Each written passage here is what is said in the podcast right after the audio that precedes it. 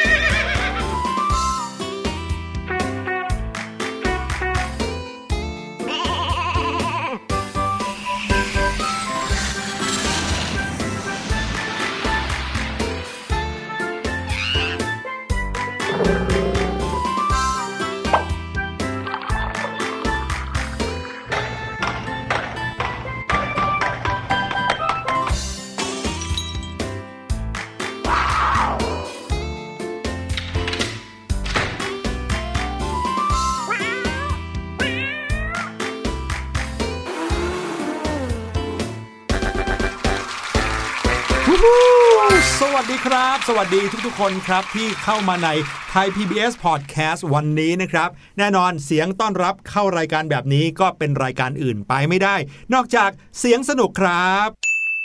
และเสียงสนุกของเรานะคะก็จะมีผู้ดำเนินรายการเป็นคนอื่นไม่ได้เหมือนกันค่ะ นอกจากพี่ลูกเจี๊ยบผู้แสนน่ารักคนนี้ และก็พี่หลุยด้วยนะครับ เรามาพร้อมกับเรื่องราว สนุกสนุกกับเสียงที่จะให้น้องๆมาเดากัน ว่าเป็นเสียงของอะไร แต่ละวันเนี่ยเปิดเสียงปริศนาให้ฟังกันหลากหลายจริง ๆ เลย ใช่แล้วค่ะบางทีเนาะเป็นเสียงของกินบ้างล่ะ เป็นเสียงของเครื่องใช้ไฟฟ้าบ้างล่ะ บางทีเนี่ยนะคะก็เป็นเสียงที่ เกิดจากบรรดาสัตว์ต่างๆ ครับวันหลังเนาะเราน่าจะเอาเสียงความเงียบมาบ้างนะเคยมีคนบอกว่าในความเงียบจริง ๆ แล้วมันมีเสียงนะ ใช่ เป็นเสียงของความเงียบนั่นแหะสิอะโอเค วันนี้นะครับ ช่วงเสียงปริศนา เสียงที่เอามาฝากไม่ยากเท่าไหร่เพ ราะเป็นเสียงที่พี่ดุยจะทำสดๆเดี๋ยวนี้ตรงนี้เลยอุ้ยอ่าเราไม่ได้อยู่ด้วยกันใช่ไหมเพราะฉะนั้นน้องๆอาจจะต้องจินตนาการนิดนึงว่า เสียงนี้คือเสียงที่พี่หลุยกำลังทำอะไรอยู่ พี่หลุยจะผายลมเหรอคะโอ้โหอย่าพูดอย่างนั้นสิครับ คิดอยู่ในใจ แต่ไม่ทำอย่างนั้นหรอกครับโอเคไปฟังเสียงนี้กันดีกว่าว่าน้องๆจะเดาออกหรือเปล่าว่าพี่หลุยกำลังทำอะไร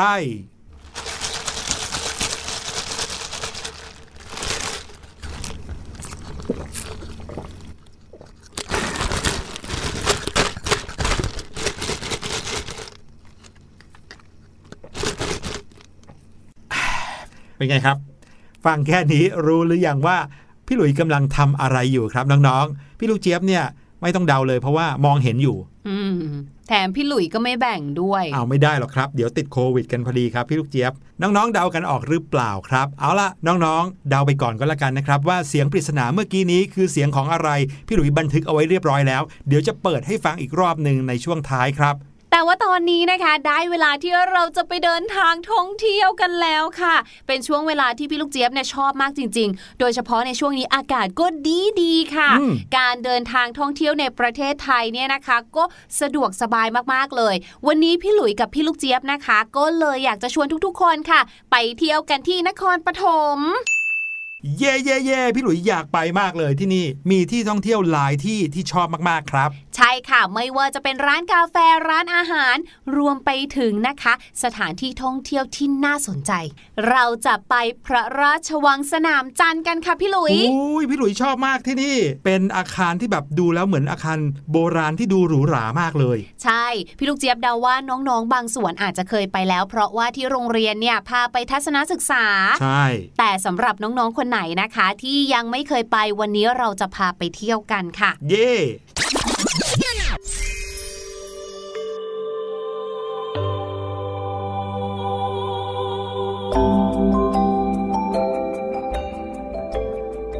พี่ลูกเจี๊ยบครับพี่หลุยชอบสถานที่ที่นี่มากเลย โดยเฉพาะอย่างยิ่งบรรยากาศที่เราอยู่ด้วยกันตรงนี้ครับ ใช่ร่มรื่นเนาะต้นไม้เพียบเลยอะ่ะใช่เป็นอาคารสวยเลยนะครับ เป็นทรงยุโรปทรงตะวันตกเลย แถมยังมีสวนสวยๆหน้าอาคารทรงยุโรปนี้นะครับ ก็มีรูปปั้นอยู่รูปปั้นหนึ่งเรียกได้ว่าเป็นอนุสาวรีย์เลยก็ได้นะครับ ซึ่งเป็นเหตุผลที่ทำให้พวกเราทั้งสองคนต้องพาน้องๆ มาที่พระราชวังสนามจันทร์ในวันนี้นั่นเองครับ พอพูดถึงอนุสาวรีย์เนี่ยนะคะหลาย ๆ คนเนี่ยน่าจะนึกถึงว่าต้องเป็นใครสักคนหนึ่งแน่ ๆ เลย ที่มีความสำคัญ เป็นท่ายืนบ้าง ท่านั่งบ้าง ขี่ม้าก็มี ใช่ แต่อันนี้นะคะเป็นอนุสาวรีย์ที่พิเศษมากๆเลยค่ะ เพราะว่าไม่ได้เป็นอนุสาวรีย์ที่เป็นบุคคลค่ะ อืม แต่อนุสาวรีย์ที่ตั้งอยู่หน้าพระราชวังสนามจันทร์ในจังหวัดนครปฐมแห่งนี้นะครับ ก็คืออนุสาวรีย์ของสุนัขที่มีชื่อว่าเจ้าย่าเหลนั่นเองครับงงไหมคะ พี่ลูกเจี๊ยบอะงงแล้วก็แอบถามพี่หลุยไปแล้วเรียบร้อยนะคะ ว่าเอ๊ะ ปกติแล้วพอเราพูดถึงคำว่าย่า โยอายาไม่เอกย่าเนี่ยน่าจะหมายถึงแบบตำแหน่งของคนในครอบครัวเช่นอะคุณพ่อคุณแม่คุณย่าคุณยาย ใช่ แต่อันเนี้ยเป็นน้องหมาทำไมถึงได้รับเป็นคุณย่างงอะน้องหมาก็เป็นย่าได้ไงเพราะว่าเป็นแม่ของพ่อ ของน้องหมาหมาในครอบครัวอย่างเงี้ยหรอ ใช่ครับ แต่ว่าชื่อย่าเหลนี้ไม่ได้มีที่มาว่าเขาเป็นย่าของน้องหมาตัวไหนนะครับ ชื่อย่าเหลนี้มีที่มาที่อยากจะเล่าให้ฟังเหมือนกันในวันนี้นะครับ แต่เรามารู้จักกันก่อนดีกว่าว่าย่าเหลนั้นคือใครทำไมเขาถึงได้มีรูปปั้นเป็นอนุสาวรีย์อยู่ที่นี่ครับ ย้อนกลับไปนะคะในปีพุทธศักราช 2448 ค่ะ ในหลวงรัชกาลที่ 6 ได้เสด็จพระราชดำเนินมาทรงตรวจเรือนจำมณฑลนครชัยศรี ในระหว่างที่ทอดพระเนตรสถานที่ต่างๆ ภายในเรือนจำเนี่ยนะคะ ก็ได้ทอดพระเนตรเห็นลูกสุนัขพันทางสองตัวค่ะ ซึ่งเกิดจากแม่สุนัขพันธ์ไทยที่เติบโตอยู่ในเรือนจำมณฑลนครชัยศรีนั่นแหละค่ะ ส่วนตัวพ่อนั้นเนี่ยนะคะเป็นสุนัขพันธุ์ต่างประเทศของของพระยาสุนทรปุรีศรีพิชัยสงคราม สมุหาเทสาพิบาลสำเร็จราชการมณฑลนครชัยศรีค่ะ ซึ่งที่พักของท่านเจ้าคุณเนี่ยนะคะ อยู่ติดกับเรือนจำนั่นเองค่ะ ในตอนนั้นเนี่ยนะคะ ลูกสุนัขทั้งสองเนี่ยกำลังนอนดูดนมแม่อยู่ที่ตรงเชิงบันไดโรงครัวภายในเรือนจำค่ะ เมื่อรัชกาลที่ 6 เนี่ยนะคะ ทอดพระเนตรเห็นลูกสุนัขทั้งสองตัวเนี่ย พระองค์เนี่ยทรงดีดพระหัตถ์ค่ะ หรือพูดง่ายๆเนาะก็คือเหมือนกับดีดนิ้วเรียกอย่างเงี้ยค่ะ ใช่ เจ้าลูกสุนัขตัวที่ขนยาวปุยสีขาวมีด่างดำที่ใบหน้า ขนบนหลังเนี่ยนะคะ เป็นสีดำเหมือนอานม้าหูเขาจะตกนิดนึงค่ะ แต่หางเนี่ยเป็นพวงเลย เจ้าตัวนี้ค่ะ พอได้ยินเสียงปุ๊บเนี่ยนะ ก็วิ่งมาเฝ้าคลอเคลียแทบเบื้องพระยุคนบาทเลยล่ะค่ะ ทำให้พระองค์เนี่ยต้องพระราชหฤทัยหรือว่าถูกใจอย่างมากเลยค่ะ ใช่ครับ เมื่อพระองค์เสด็จพระราชดำเนินกลับที่ประทับแรมที่พระตำหนักสวนนันทอุทยานแล้วนะครับ พระองค์ก็ได้ทรงโปรดเกล้าโปรดกระหม่อมให้ข้าราชบริพันธ์ในพระองค์คนหนึ่งมาขอลูกสุนัขทั้งสองตัวนั้นไปทรงเลี้ยงครับ โดยที่ลูกสุนัขทั้งสองเนี่ยยังไม่หย่านมเลยนะ พระองค์ก็เลยได้ ลูกสุนัขทั้งสองไปพร้อมกับแม่สุนัขตัวนั้นเลย เพราะว่าต้องพาแม่เขาไปให้นมลูกด้วย ค่ะ และหนึ่งในสองตัวนั้นแหละครับ ก็คือเจ้าย่าเหลครับน้องๆพูดง่ายๆ ก็คือเจ้าย่าเหลคือสุนัขทรงเลี้ยงของในหลวงรัชกาลที่ 6 นั่นเอง แต่น้องๆคงจะสงสัยว่าชื่อย่าเหลเนี่ยมาจากไหน จริงๆ แล้วเป็นชื่อแบบภาษาฝรั่งเลยนะฟังย่าเหลเหมือนไม่ใช่ฝรั่งนะ แต่ว่าจริงๆ แล้วเป็นชื่อของตัวละครชาวฝรั่งเศสครับ เพราะว่าเมื่อตอนที่พระองค์เนี่ยนะคะ ทรงรับแม่และลูกสุนัขทั้งสองมาเป็นสุนัขทรงเลี้ยงเนี่ยเป็นช่วงเวลาเดียวกันกับที่พระองค์เนี่ยนะคะกำลังทรงพระราชนิพนธ์แปลบทละครเรื่อง My Friend Yale ถ้าเกิดแปลเป็นภาษาไทยเนี่ยก็คือมีชื่อว่ามิตรแท้นั่นเอง เนื้อเรื่องของเรื่องนี้นะคะก็คือว่าเมื่อเยอรมนีเข้ายึดครองฝรั่งเศส ตอนช่วงสงครามฟรังโกปรัสเซียนค่ะ มีชาวฝรั่งเศสเนี่ยเขาคิดกู้ชาติโดยทางลับ ซึ่งเรียกกันในสมัยนั้นนะคะว่า underground หรือปฏิบัติการใต้ดินค่ะ และหนึ่งในสมาชิกสมาคมลับใต้ดินนี้นะครับเขามีชื่อว่าปอล ซึ่งตัวละครที่ชื่อปอลเนี่ยถูกทหารเยอรมันจับได้ และกำลังจะถูกประหารชีวิต ปอลหลงรักอยู่กับมารี ซึ่งเป็นหลานสาวของเจ้าของโรงแรมที่ตัวเองนั้นพักอยู่กับเพื่อน ซึ่งเพื่อนของปอลนั้นนะครับมีชื่อว่าจาเลตหรือว่ายาเล่ครับ ฝ่ายยาเล่เนี่ยก็กลัวว่าถ้าเกิดว่าปอแต่งงานกับมารีแล้วตัวเองจะลำบาก เพราะว่าขาดคนที่จะมาอุปถัมภ์ค่าใช้จ่าย เพราะว่าถ้าเขาอยู่ด้วยกันแค่ 2 คนโดยยังไม่มีใครแต่งงานเนี่ยเขาก็จะสามารถเอาตัวรอดกันได้ ก็เลยพยายามกีดกันไม่ให้ปอกับมารีได้ติดต่อกัน เพราะกลัวเขาจะแต่งงานกัน จนกระทั่งถึงวันที่ปอโดนจับ และทหารเยอรมันจะมานำตัวปอไปประหาร ยาเล่ก็ได้คุยกับมารีครับ แล้วก็ได้รู้ความจริงว่ามารีเนี่ย คือลูกสาวของตัวเอง แต่ว่าไม่เคยได้พบกันมาก่อนเลย เพราะว่ายาเล่นั้นได้เลิกรากันไปกับแม่ของมารี ตั้งแต่มารียังอยู่ในท้อง ทีนี้ครับ เรื่องก็เลยเปลี่ยนเลย เมื่อปอกกลับมาที่โรงแรมเพื่อที่จะร่ำลากับมารี ก่อนที่ทหารเยอรมันจะมาคุมตัวไปประหารยาเล่ก็เลยได้อาสาไปถูกประหารแทน เพื่อให้คนที่รักกันทั้งสองคนได้อยู่ครองคู่ร่วมกันอย่างมีความสุขครับ ก็นี่เลยเป็นที่มาของ my friend ยาเล่ครับก็คือที่ชื่อภาษาไทยบอกเลยว่านี่แหละคือมิตรแท้เลยนะคะ รัชกาลที่ 6 นะคะ ก็เลยได้โปรดเกล้าโปรดกระหม่อมพระราชทานนามลูกสุนัขตัวสีขาวมีจุดด่างดำที่วิ่งมาคลอเคลียอยู่แทบเบื้องพระยุคลบาทนั่นแหละค่ะว่าย่าเหล ซึ่งก็แปลงมาจากชื่อตัวละครที่เป็นภาษาฝรั่งเศสว่ายาเลดนั่นเองค่ะ ส่วนเจ้าตัวสีน้ำตาลอีกตัวหนึ่งเนี่ยนะคะ ก็ทรงโปรดเกล้าโปรดกระหม่อม พระราชทานนามว่าปอลค่ะ โอ้โห ชื่อนี้มีที่มานะครับอืมแต่ สิ่งที่ทำให้เจ้าย่าเหลนั้นกลายเป็นสุนัขที่สำคัญถึงขั้นที่จะต้องสร้างเป็นอนุสาวรีย์ขึ้นมาเนี่ยไม่ใช่เพราะที่มาของชื่อเขานะครับ แต่เป็นเพราะลักษณะของเขารวมไปถึงอุปนิสัยของเขาต่างหาก ใช่แล้วค่ะ เพราะว่าเจ้าย่าเหล่เนี่ยนะคะ นอกจากจะเป็นสุนัขที่ฉลาดแสนรู้ ช่างประจบ แล้วก็คอยถวายความจงรักภักดีต่อพระเจ้าอยู่หัวแล้วนะคะ เจ้าย่าเหล่เนี่ยยังทำตัวเสมือนเป็นทหารรักษาพระองค์อีกด้วยค่ะอืมทำให้เป็นที่โปรดปรานมากๆเลยค่ะ ถ้าเกิดว่าข้าราชบริพารคนไหนนะคะ แต่งตัวไม่สุภาพเรียบร้อยค่ะ ก็จะถูกย่าเหล่เนี่ยกัดต่อหน้าพระที่นั่งเลยนะคะโอ้โห นอกจากนั้นค่ะ ในประวัติศาสตร์เนี่ยนะคะ ยังบอกไว้ด้วยนะว่าย่าเหลเนี่ยชอบหนีออกไปเที่ยวเป็นประจำเลย แล้วก็แอบหายตัวไปบ่อยๆ ไปเที่ยว นั่นก็เลยทำให้พระบาทสมเด็จพระมงกุฎเกล้าเจ้าอยู่หัว หรือรัชกาลที่6เนี่ยนะคะ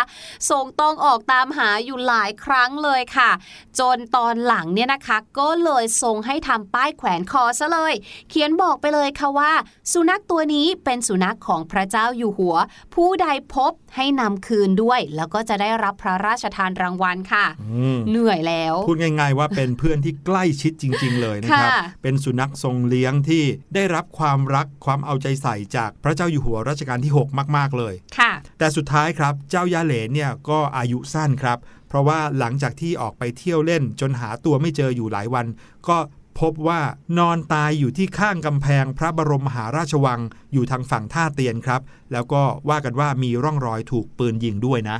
ในหลวงรัชกาลที่ 6 เนี่ยทรงโทมนัสอย่างยิ่งค่ะ ทรงพระกรุณาโปรดเกล้าโปรดกระหม่อมให้จัดงานศพแก่ย่าเหล มีหีบใส่ศพอย่างดี ปิดทองที่มุมโลง และโปรดเกล้าโปรดกระหม่อมให้แกะสลักรูปย่าเหล วางไว้บนโลงด้วยค่ะ นอกจากนั้นนะคะก็ยังมีของชำร่วยแจกในงานศพ เป็นผ้าเช็ดหน้าพิมพ์รูปย่าเหล และมีตราวชิระที่มุมด้านขวา พระราชทานเป็นของที่ระลึกแก่ทุกคนที่ไปร่วมงานด้วยค่ะ อืม ยิ่งไปกว่านั้นนะครับ พระองค์ทรงได้พระราชนิพนธ์บทกลอนให้แก่เจ้าย่าเหล ซึ่งบทกลอนนั้นเนี่ยก็ถูกสลักเอาไว้ที่ฐานของอนุสาวรีย์ย่าเหลที่เราเห็นกันอยู่ตอนนี้ด้วยครับซึ่งถ้าเกิดว่าใครได้มาอ่านบทกลอนบทนี้นะ จะรู้สึกว่าซาบซึ้งมากจริง ๆ เป็นการแสดงความรักความอาลัยของพระองค์ที่มีต่อสุนัขทรงเลี้ยงตัวนี้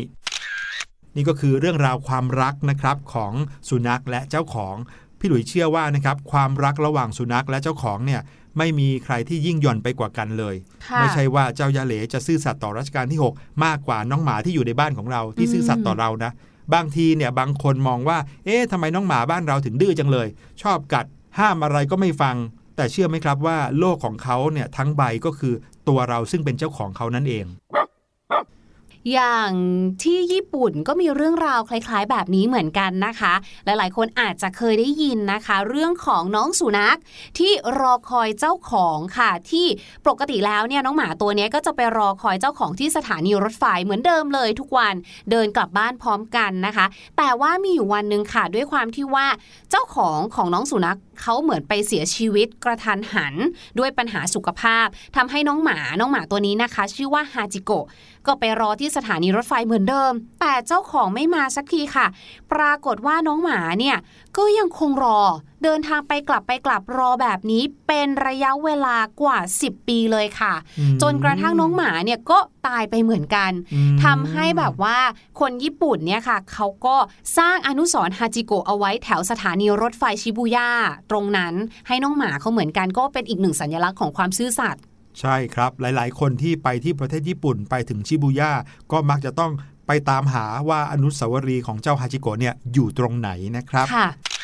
โอ้โห เรื่องราวความรักของสุนัขที่มีต่อเจ้าของเนี่ยเป็นเรื่องที่น่าประทับใจในทุก ๆ เรื่องทุก ๆ ตัวเลยนะพี่หลุยว่า ใช่แล้วค่ะ อย่างที่พี่หลุยบอกเนาะว่าสำหรับน้องหมาแล้วเนี่ยเจ้าของของเขาเนี่ยคือโลกทั้งใบของเขาเลยอะ่ะครับ ดังนั้นบ้านไหนที่เลี้ยงน้องหมาก็รักเขาเอาใจใส่เขาให้มาก ๆ ให้เหมือนเป็นหนึ่งในสมาชิกของครอบครัวเราเลยนะครับ เอาละครับ ได้เวลาที่พวกเราจะต้องกลับกรุงเทพกันแล้ว นะฮะแต่ในระหว่างนี้ก็ต้องฝากน้องๆ เอาไว้กับเพลงเพลงหนึ่งที่เราจะกลับมาฟังสำนวนและคำศัพท์จากเพลงเพลงนั้นกันไปฟังกันเลยครับ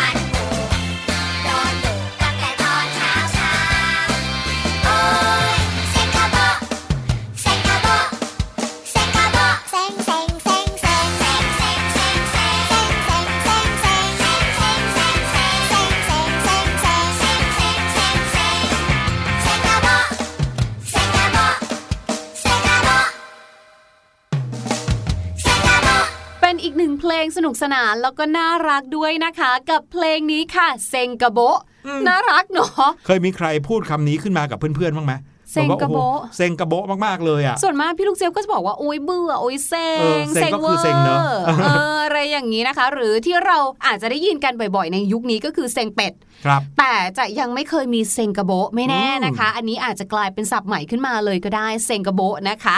คราวนี้ค่ะ ในภาษาอังกฤษล่ะ เมื่อกี้ในภาษาไทยเนี่ยการที่เราจะบอกว่าเราเบื่อเราเซ็งเนี่ยก็มีหลายอันเหมือนกันเนาะใช่ในภาษาอังกฤษเองก็มีหลายอันเหมือนกันค่ะ แต่ว่าถามคนใกล้ตัวก่อนดีกว่า เวลาที่พี่หลุยบอกว่าพี่หลุยเบื่อจังเลยเนี่ย พี่หลุยพูดเป็นภาษาอังกฤษว่าอะไรคะ I am so bored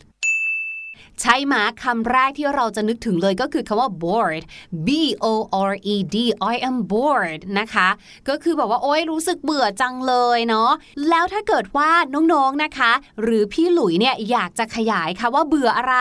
ยกตัวอย่างเช่น I'm bored with my job I'm bored with my job ก็คือ โอ๊ยเบื่องานจังเลย โอ้ไม่ใช่พี่หลุยแน่นอน โอ้โห I'm bored with my breakfast I'm bored with my breakfast กินอาหารเช้าเหมือนกันทุกวันเลย เบื่อแล้วอะไรอย่างนี้นะคะ ก็สามารถใช้ได้ค่ะว่า bored with เบื่ออะไรนั่นเองค่ะ แต่นอกเหนือจากการใช้คำว่า bored with นะคะ b o r e d เว้นวรรค w i t h with เนี่ยก็ยังมีคำศัพท์สำนวนอื่นๆ ที่สามารถใช้ได้เหมือนกัน ยกตัวอย่างเช่น fed up with ค่ะ สะกดแบบนี้นะคะ f e d fed เว้นวรรคค่ะ u p up เว้นวรรคค่ะ w i t h with นะคะ fed up with ก็แปลว่าเบื่อหรือเซ็งเหมือนกันอืมใช้แทนกันได้เลย ใช้แทนกันได้เลย เมื่อกี้นี้เราบอกว่า I am so bored with my job ใช่ไหมคะ เราอาจจะเปลี่ยนเป็น I'm so fed up with my job I'm so fed up with my job ก็คือ โอ๊ยเบื่องานจังเลย เซ็ง I กับ am งาน so fed up with my homework ได้เหมือนกันเบื่อกันบ้านห้ามเบื่อกันบ้านนะครับเยอะจังเลยอะอะไรแบบนี้นะคะ เพราะฉะนั้นตอนนี้เราได้ 2 อันแล้วนะคะ ก็คือ to be bored with กับ to be fed up with นั่นเองค่ะ มาอีกหนึ่งสำนวนกันดีกว่าค่ะ สำนวนอันนี้นะคะ ในภาษาไทยเนี่ยพี่ลูกเจี๊ยบเองก็เคยใช้นะ นั่นก็คือ โอ๊ยเบื่อเบื่อจะตายอยู่แล้วไอ้คำว่าเบื่อจะตายอยู่แล้วเนี่ยแหละค่ะ ภาษาอังกฤษเนี่ยเขาก็มีเหมือนกันนะคะ กับสำนวนนี้ค่ะ bored to death bored to death สะกดแบบนี้นะคะ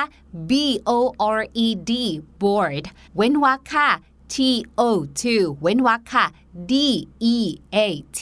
h death นะคะ I'm bored to death ก็คือเบื่อจะตายอยู่แล้วนั่นเอง ยกตัวอย่างเช่นอ๋อวันนี้เนี่ยพี่ลูกเจี๊ยบอาจจะแบบโอ๊ยทำไมวันนี้ไม่มีอะไรแบบสนุกสนานให้ทำเลยอะ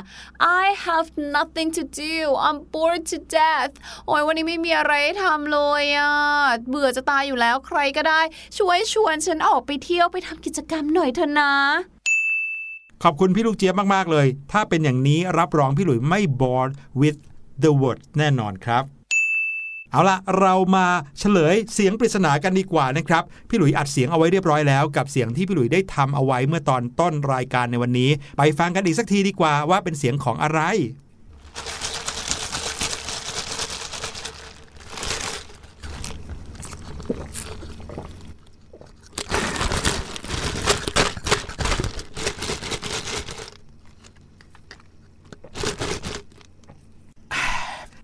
เป็นยังไงกันบ้างครับ ฟังแล้วพอจะเดาออกหรือเปล่าครับ ว่านี่เป็นเสียงของอะไร เสียงของการกวนหรือคนอะไรบางอย่างที่แข็งแข็ง